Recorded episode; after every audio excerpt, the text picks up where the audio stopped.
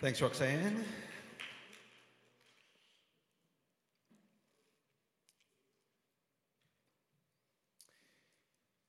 You know, my old church in um, Britain, one of the things that um, we started doing there was um, some what I call forecourt evangelism.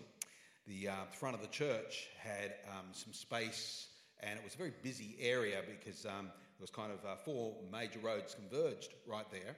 And uh, as well, there was a couple of others that were really nearby, but there was a lot of people traffic. So people in Britain walk everywhere. There's a lot of walking and push bikes in Britain. Things are fairly close, so you can do that. I mean, I wouldn't be exaggerating to say about one third of the people walked to church. Um, but this forecourt area was great. We put a little band in the corner and we'd have, you know, just nillets and food and that sort of thing. And we'd, we'd just connect with people as they literally walked past the church. We'd get a crowd of us out there doing something. And sometimes a crowd attracts a crowd too. Oh, what's going on here? You know, all that sort of thing. And uh, so let's have a quick look at the image there. You can see that that's kind of the idea. That that's the church. And uh, there's a, as you can see, there's a bit of space at the front of the church there where you can gather and do that sort of thing. Um, one, one year, uh, my associate pastor, Josh, uh, he's the young adult pastor, he thought we'd get an evangelist out who had this process of where he would um, get it, well, he wouldn't organise the team, Josh organised the team, but a team of us then would ask people, and a lot of them were asked at the front of the church or at a couple of the local universities, very much a university city, Reading. And um, the question that we're asking people was this If you could ask God one question, what would it be? And we told the people we were recording your answers. We've got a visiting speaker, and um, he's going to be addressing those questions in whatever it was. You know, we'd have a date and we'd have a flyer and the whole thing. And so a bunch of people showed up to that, um, some of them completely unchurched. And one of the major topics he dealt with was suffering. And he was right because a lot of people did ask a question about suffering uh, including myself. Some of the people that talked with me, they definitely raised that issue. My topic today is God's perspective on suffering. God's perspective on suffering. The sort of questions could be like uh, if your Christian God is real, why is suffering in this world? Is it because he does not care about the people of this world? Or is it because he's not active in this world and can't do anything about it. A couple of theological terms that we often use uh, at Bible college are the, the term God is all loving and God is all powerful, attributes of God. And so some people equate those two together and say, therefore, there should be no suffering. Um, theologically, we, you know, we can respond by saying, well, actually, God has given people free will. He doesn't dictate that everything that happens on planet Earth is exactly what he wants. And so, because he's given humans free will, sometimes they do some very, very negative things. And because they ignore the teachings of Jesus. But of course, an answer like that's not going to convince certain people or even have any influence on certain people. And one of those people is, for instance, Elie Wiesel. Let's have a look at Elie Wiesel for a moment. Here he is in a German concentration camp. That's his, he's the one with his head stuck out a little bit. He survived the concentration camp. His dad died. Um, in his book called Night, which is quite a big seller, in one of the scenes within the book, he describes a young lad who's being hung in front of them.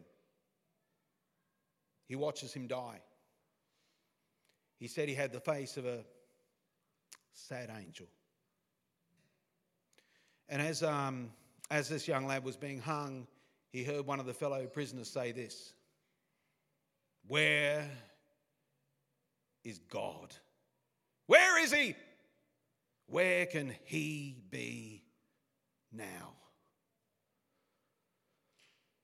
Well, Wiesel goes on to say that as a result of the things he witnessed in the concentration camp, he became a pessimist. He writes, Never shall I forget the moments which murdered my God and murdered my soul and turned my dreams into dust.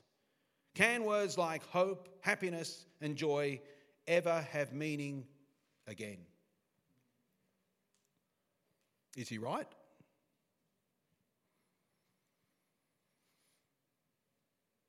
Is there any purpose in suffering, or is suffering completely a pointless reality? Well, strangely, the Apostle Paul writes these words Romans 5 3 to 4. He says, Not only so, but we also rejoice in our sufferings because we know that suffering produces perseverance. Perseverance, character, and character, hope. Now, the skeptic could argue here well, what would this theologian know about suffering? Reclining in his comfortable couch while he dictates theology to a scribe. But of course, uh, anyone who's read much of the New Testament realizes the Apostle Paul did know what suffering was all about. Let me read a little portion here from 2 Corinthians 11 24. This is Paul describing some of his experiences. He says, Five times I received from the Jews the 40 lashes minus one. Three times I was beaten with rods. Once I was pelted with stones. Three times I was shipwrecked. I spent a night and a day in the open sea. I've been constantly on the move. I've been in danger from rivers, in danger from bandits, in danger from my fellow Jews, in danger from Gentiles, in danger in the city, in danger in the country, in danger at sea, and in danger from false believers. I have labored and toiled. I have often gone without sleep. I have known hunger and thirst. I have often gone without food. I have been cold and naked. Besides everything else, I face the daily pressure of my concern for all the churches. Well, a brief survey there of the Apostle Paul reveals that he certainly knew suffering. The 30 lashes, uh, 40 lashes minus one was uh, because it was legal to give 40 lashes. You give up to 39. But many people, after being whipped in that manner with the brutal Roman whips, I mean, their body went into shock, they got infected, and they died. That was quite common. Paul survived those three whippings. He mentions he was beaten with rods. He mentions he was pelted with stones. And that's not like we used to pelt people with stones when we were kids at school sometimes, but I mean, they were little pebbles. I mean, Paul's talking about this. You've seen these stones the last few weeks, haven't you? Um, Paul means he was pelted with brick sized stones. And the passage actually tells us he was left for dead when you read the account of it. So they thought they'd killed him. So he seriously suffered. And he talks about the emotional trauma as well, though.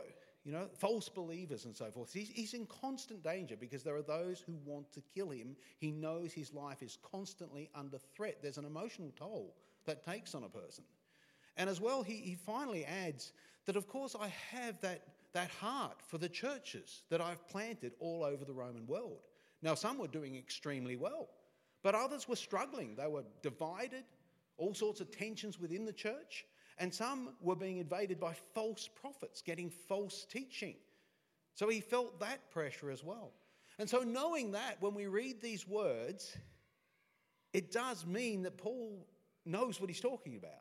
Romans 5 3 4, let's look at it again. It says, Not only so, but we also rejoice in our sufferings because we know that suffering produces perseverance, perseverance, character, and character, hope.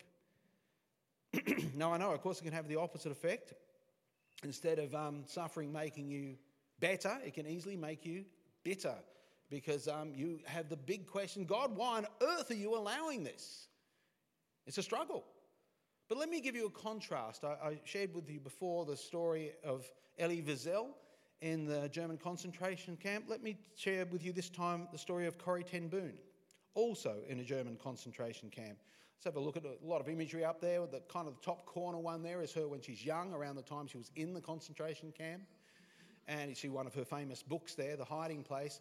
And in the picture with the blue square around it, it's where she's showing the hiding place, where she's Dutch and they would hide uh, Jewish folk who were going to be caught, tortured, imprisoned by the Nazis. And they used to hide Bibles in there as well. But eventually she got caught as well and had to face the concentration camp. She too saw people murdered, like Elie Wiesel, watched her sister die, felt the pain of a whip, and sensed all around her the dissolution of virtue. There is another element present that only a Christian can understand the element of victory and hope. Time and time again, she refers to the ways in which God turned evil to good if you've ever read the story, you'll remember the many miracles that took place the secret Bible studies, prayer times with other believers, acts of sacrifice, compassion. Wiesel's book leads to unyielding despair, but Corrie's book leads to triumphant hope. there is that word hope. And it's there within her pages. There's a sense of hope. It's remarkable, considering all the suffering she's enduring, her own sister dying there in the concentration camp, and yet she talks about hope in the thick of that suffering. An interesting character development thing, too, because when Corrie arrived, she uh, would reveal that she didn't have the strong faith of her sister. She found herself immediately complaining, asking God, Why on earth have you allowed? You know, we've been trying to help you, we've been trying to, you know, save Jewish lives, we've been trying to get the word of God into people's hands, and you've allowed us to be arrested. We're in this horrible place. And she complained and complained and complained to God. Her sister never did. But she, she shares that her character through the suffering actually developed. And she started to develop a faith like her sister, a character like her sisters. And of course, after that, she went around the world teaching about Jesus' love, God's perspective on suffering, and forgiveness. If you've ever been through the Alpha uh, series, of course, there's a, there's a clip, a very old clip of her talking about forgiveness. Job 36:15 says these words: But those who suffer, he, God, he delivers in their suffering. He speaks to them in their affliction. You've heard this phrase, haven't you? God whispers to us in our successes, in our pleasures. But in our suffering, He speaks loud and clear.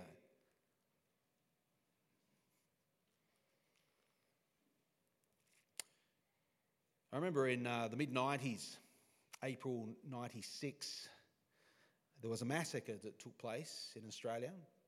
It's referred to as the Port Arthur Massacre, where Martin Bryant shot 54 people, killing 35 of them. And Australia felt it, but especially Hobart felt it. It's just south of Hobart. It's really like a neighbouring outer suburb, you know, Port Arthur. A lot of big questions. And uh, it's quite vivid memory for me too, because my father died, I think it was the very next day, from lung cancer. He passed away. Uh, he's a smoker most of his life, and eventually uh, emphysema and lung cancer had uh, taken him out. Pamela was at uh, university. We, we lived in Launceston, which is also in Tassie. Uh, it's about three hours from Hobart. And she was at the university one of the Lonnie, the Lonnie University at the time and studying nursing. And we had a common friend, a guy we nicknamed Guru Tim. He liked to talk philosophy and theology. And he said to Pam, just, just after the massacre, he said to Pamela, um, with a chuckle actually, he said, This must shake your faith. And she said, No, it just makes me cling tighter to Jesus.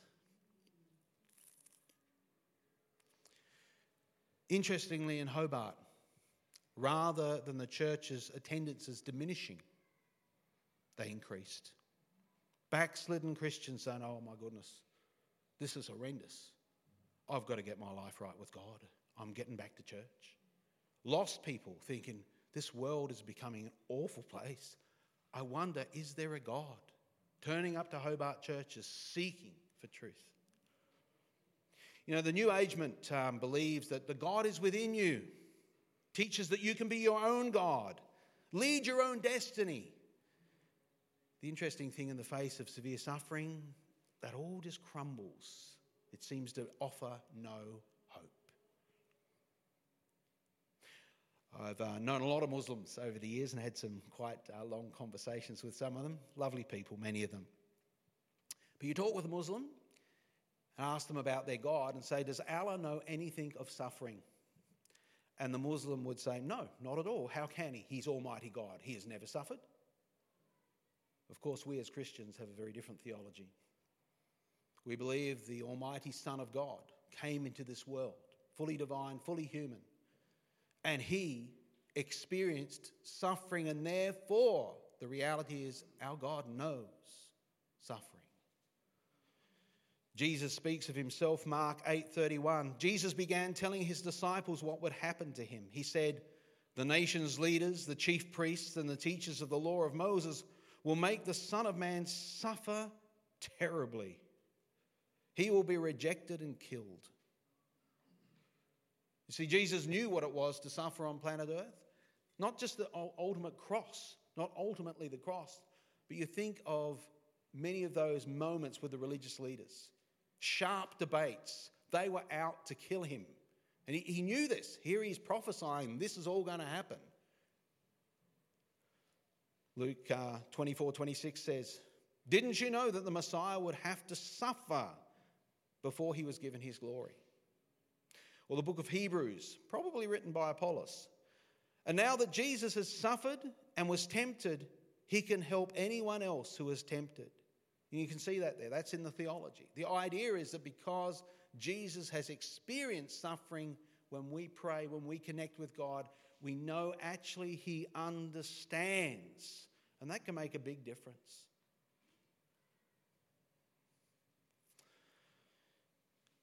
Some of you will remember Joni Eareckson, as we pronounce it in Australia. The proper pronunciation is Johnny, Johnny Eareckson. Uh, if she's talking about herself, she calls herself Johnny, not Joni. You might have seen her speak. She came out to Australia many times in the, the wheelchair, great communicator. And there she's, uh, as a younger lady, when she uh, more recently had had the accident painting, she became an extraordinary artist painting with a mouth. Let me remind you of the story. She dived off a raft in Chesapeake Bay, Baltimore. There was a submerged rock and she broke her neck. She's a pretty young teenage girl. If it wasn't for the quick thinking of a friend who dived in after her, realizing she hadn't come to the surface quickly enough, he rescued her and she was saved.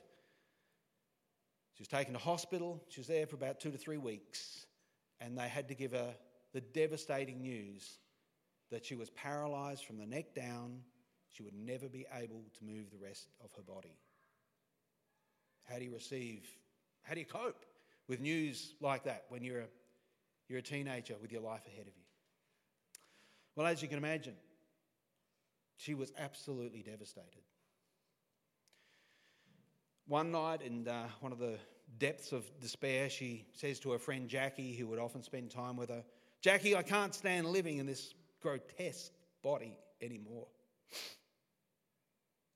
Please bring me some pills, push them down my throat or a razor blade, even, and slip my wrists. I can't live like this anymore. And you can certainly understand how she would feel that way. One night, a newfound friend, Cindy, who had been spending a lot of time with her, um, she would often read to her. And one night, reading to her, she said this Johnny, Jesus knows how you feel. You aren't the only one. Why? He was paralyzed too. Johnny asked, Why? What do you mean? It's true, said Cindy. Remember, he was nailed to a cross. His back was raw from beatings. He must have yearned for a way to move, to change positions or redistribute, redistribute his weight. But he couldn't. He was paralyzed by the nails. This must have been a moment of revelation because somehow those words went deep into Johnny's heart. She writes, At that moment, God came incredibly close. It was a powerful, transforming work of the Holy Spirit at that point. And of course, as uh, many of you are aware, uh, Johnny went on to be an evangelist, a motivational speaker all over the world. Um, wrote many books, many bestsellers, recorded music. Um, and she often spoke on finding purpose in suffering, God's perspective on suffering. And she talked about the future. Because many people, of course, because she became quite famous, many healing evangelists would come and pray for her, believing for God to heal her. But God never did. But she said, You know, I will be healed. The day will come when I will run again I will walk again. I will swim again. The day will come. The new heavens and the new earth. And she would often finish her I've heard one of her messages where she finishes like that. The apostle Paul writes these words, Romans 8:18. I consider what we suffer at this present time cannot be compared at all with all the glory that is going to be revealed to us. Paul there is speaking of heaven. What's heaven like? Well, the Apostle John received many revelations, many visions of heaven, and he records them in a book we have at the end of the Bible. Let me read a portion of one of them. Revelation 21 3. John writes, And I heard a loud voice from the throne saying, Now the dwelling of God is with people, and he will live with them. They will be his people, and God himself will be with them and be their God. He will wipe every tear from their eyes. There will be no more death, mourning, or crying, or pain. The old order of things has passed away. The day will come. No mourning, no crying, no pain. And that's that hope that Christians have. And we can even be secure in that hope because we understand salvation is by faith alone. We don't have to have a theology thinking that one day we may have done good enough, enough good works to make our way to heaven. Rather, we're saved by the grace of God through faith in Jesus Christ. You know, someone who typifies this journey of suffering and yet finding purpose in the midst of suffering is a chap called John Wycliffe. There he is. There's quite a few statues of him around England. John Wycliffe was born in 1328, a long time ago.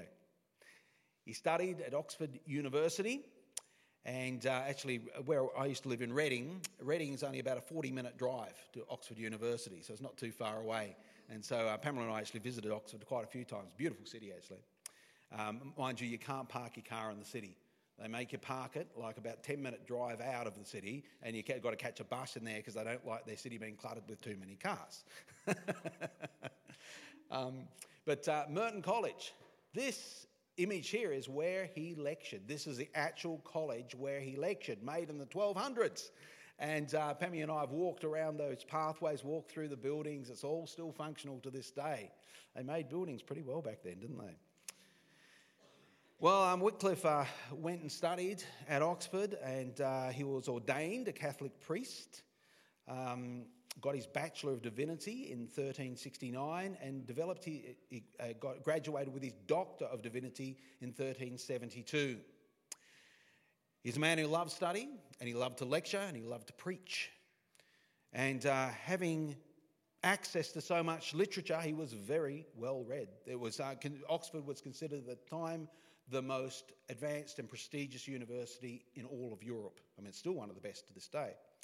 Now, as he studied the scriptures, he started to see there were a lot of practices that were around in the church of the day that were not biblical. He started to preach against them. First of all, he started to preach against indulgences. And an indulgence was uh, something where you could pay a sum of money to the local church, and you'd be given a document with a seal, an official Roman church seal in it, and that could say all manner of things. This has rescued your mother from purgatory. This confirms that you now are on your way to heaven. You name it, whatever, you could buy it. And of course, when Wycliffe realized this is not in the Bible, he preached against it with great aggression. Well, um, he also saw there were a lot of other things. One of the things he was deeply concerned about was, was the, the wealth of what was the Catholic Church of the time in Britain. It owned one third of all the lands. And his point was we, we, we are so wealthy as a church. Can we not give more to the poor? The, the workers, the labourers of Britain have had a hold on their salaries for 25 years. But the price of food is going up. They can't survive. They work so many hours and struggle to put food in the stomachs of their children. Can we not give more to the poor? He also realized that a, a theology, which uh, we would type, type, title today, transubstantiation, he did not believe that is in the scriptures. What am I talking about? Had a chat about this with um, one of the young ladies who's um, just uh, put a hand up to become a member of the church, was recently baptized. Chatting with her this week about it. What is transubstantiation? It's the theology that when we take communion, or the Eucharist as some churches may call it, it's when the, the, the bread and the wine, we often take it up in this area, don't we? With the bread and the wine, it literally becomes the body of Jesus if it is an ordained minister who is leading that ceremony. Now, Wycliffe believed this is simply not Bible based. It's a symbol. It doesn't literally become the body and blood of Jesus. So he wrote a, you know, a book about this, you know, proving his point. And, uh, and as one of the things he will quote in there is this that it was introduced by Pope Innocent III at the Fourth uh, Lateran Council in 1215. The church knew nothing of that doctrine before 1215.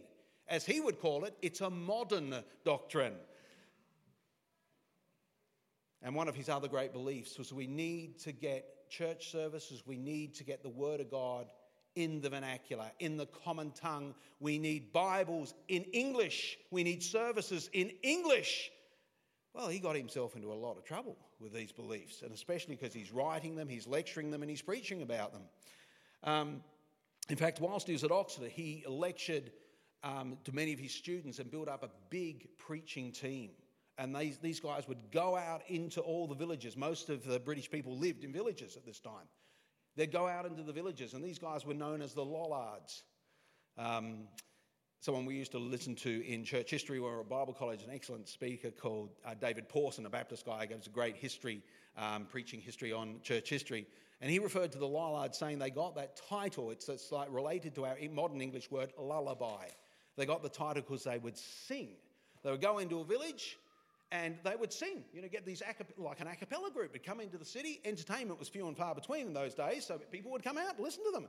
And then they'd preach the word of God. They'd share the gospel. They'd share the stories of the Old Testament and the theological point behind the story. And it was impacting the villages massively. Well, Pope Gregory VI issued five bulls, five papal bulls, documents against Wycliffe, denouncing his theories and calling for his arrest. There was a couple of trials. However, Wycliffe had friends in the royal family. The Duke of Lancaster, King Edward III, and when he passed away, his, the Queen Mother was still a strong supporter of Wycliffe, so they couldn't get rid of him. but eventually, a new archbishop came to power. And he felt if he could get Wycliffe out of Oxford, his influence would greatly diminish. And so he formed a council. Doesn't that sound democratic? He formed a council of 12 and they voted unanimously that Wycliffe be removed from Oxford. So he was denied all of his academic rights. Couldn't use the library, he couldn't lecture, and they thought, let's, let's pop him up in. Uh, Hmm. Lutterworth. He can be the parish priest of Lutterworth. Get him out of the way. He was devastated.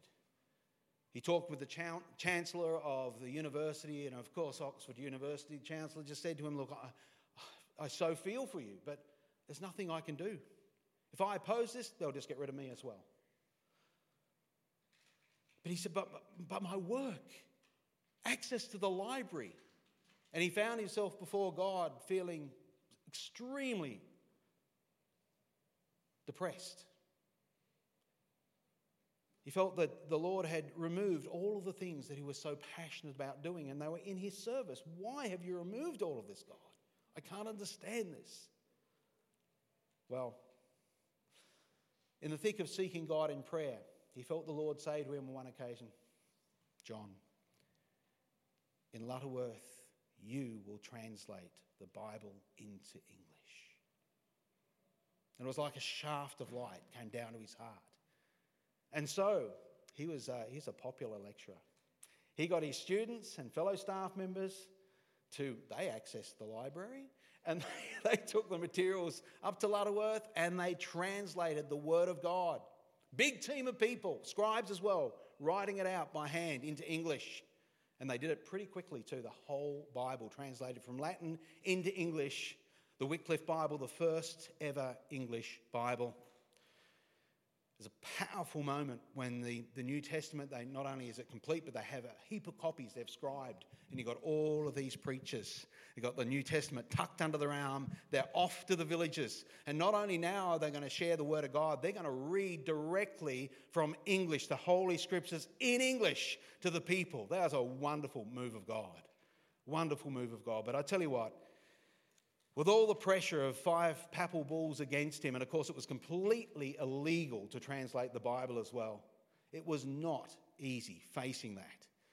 And he suffered a stroke uh, whilst they were translating the Bible, and shortly after the whole Bible was completed, he suffered a second stroke, Wycliffe, and at the age of 56, that second stroke took him out. But you know what? I think he thought his work was done and he was ready to go be with the Lord. The New Testament was complete. The Old Testament was complete, the whole Bible in English. And he didn't stop there, of course. His writings went on to influence all the reformers. John Huss, who I told the story about about three weeks ago, Martin Luther, Calvin, Zwingli, and of course the great British reformer Tyndale. All of these guys read his, his uh, documents, his writings, his books, and you've got to remember there's this famous moment which is considered the beginning of the Reformation, which is um, 1517, where Martin Luther nails his 95 theses on the church door for debate, you know, 95 topics of discussion, and uh, considered the beginning of the Reformation 133 years after Wycliffe's death. But his writings had deeply influenced Luther, the great reformer. He's been known as the morning star of the English Reformation, the very beginnings, the early start of it. Let's have a quick look here at um, the church I pastored. The name of the church that I pastored is Wycliffe Baptist. That was the name of the church in Britain. The church was named after John Wycliffe.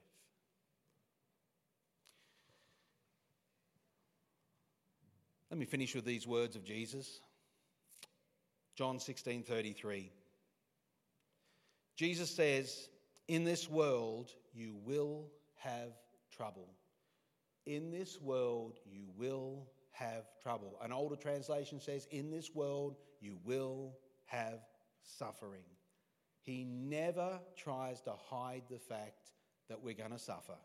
As I know it's not easy to preach this because you think, well, no one wants to suffer. But the fact is, Jesus says, you will have trouble in this world. You will have suffering in this world. I'm not hiding that from you. And it's one of the weaknesses of some prosperity preachers where it seems to lean so much toward it's all about you come to Jesus, life's going to be wonderful. He blesses you, but he never says you're not going to have trouble and suffering in this world. But he does say something encouraging. But take heart, take heart, I have overcome the world, or take courage, I have overcome the world. In this world you will have trouble, but take heart, I have overcome the world. Shall we pray? As the worship team returns, let's close in prayer. Father, here today, as we've dealt with a confronting subject, the subject of suffering, and yet uh, it is always going to be pertinent because in this world, we know from the teachings of Jesus, we will have trouble, there will be suffering. But Lord, we take hope in the fact that you have overcome the world, that there is a world beyond this one. We, we can be assured of our, our journey to heaven if we've placed our faith in you. And Father, I want to pray for each one. There may be some here today that really know what it is to suffer. Some of them may be going through an experience right now that is extremely difficult. Pray for each member of the congregation this morning. I want to ask for your grace in the midst of pain. And I pray for your provision in the midst of challenge and difficulty. I want to pray for your love, your peace to be felt despite the circumstances. In the name of Jesus, amen.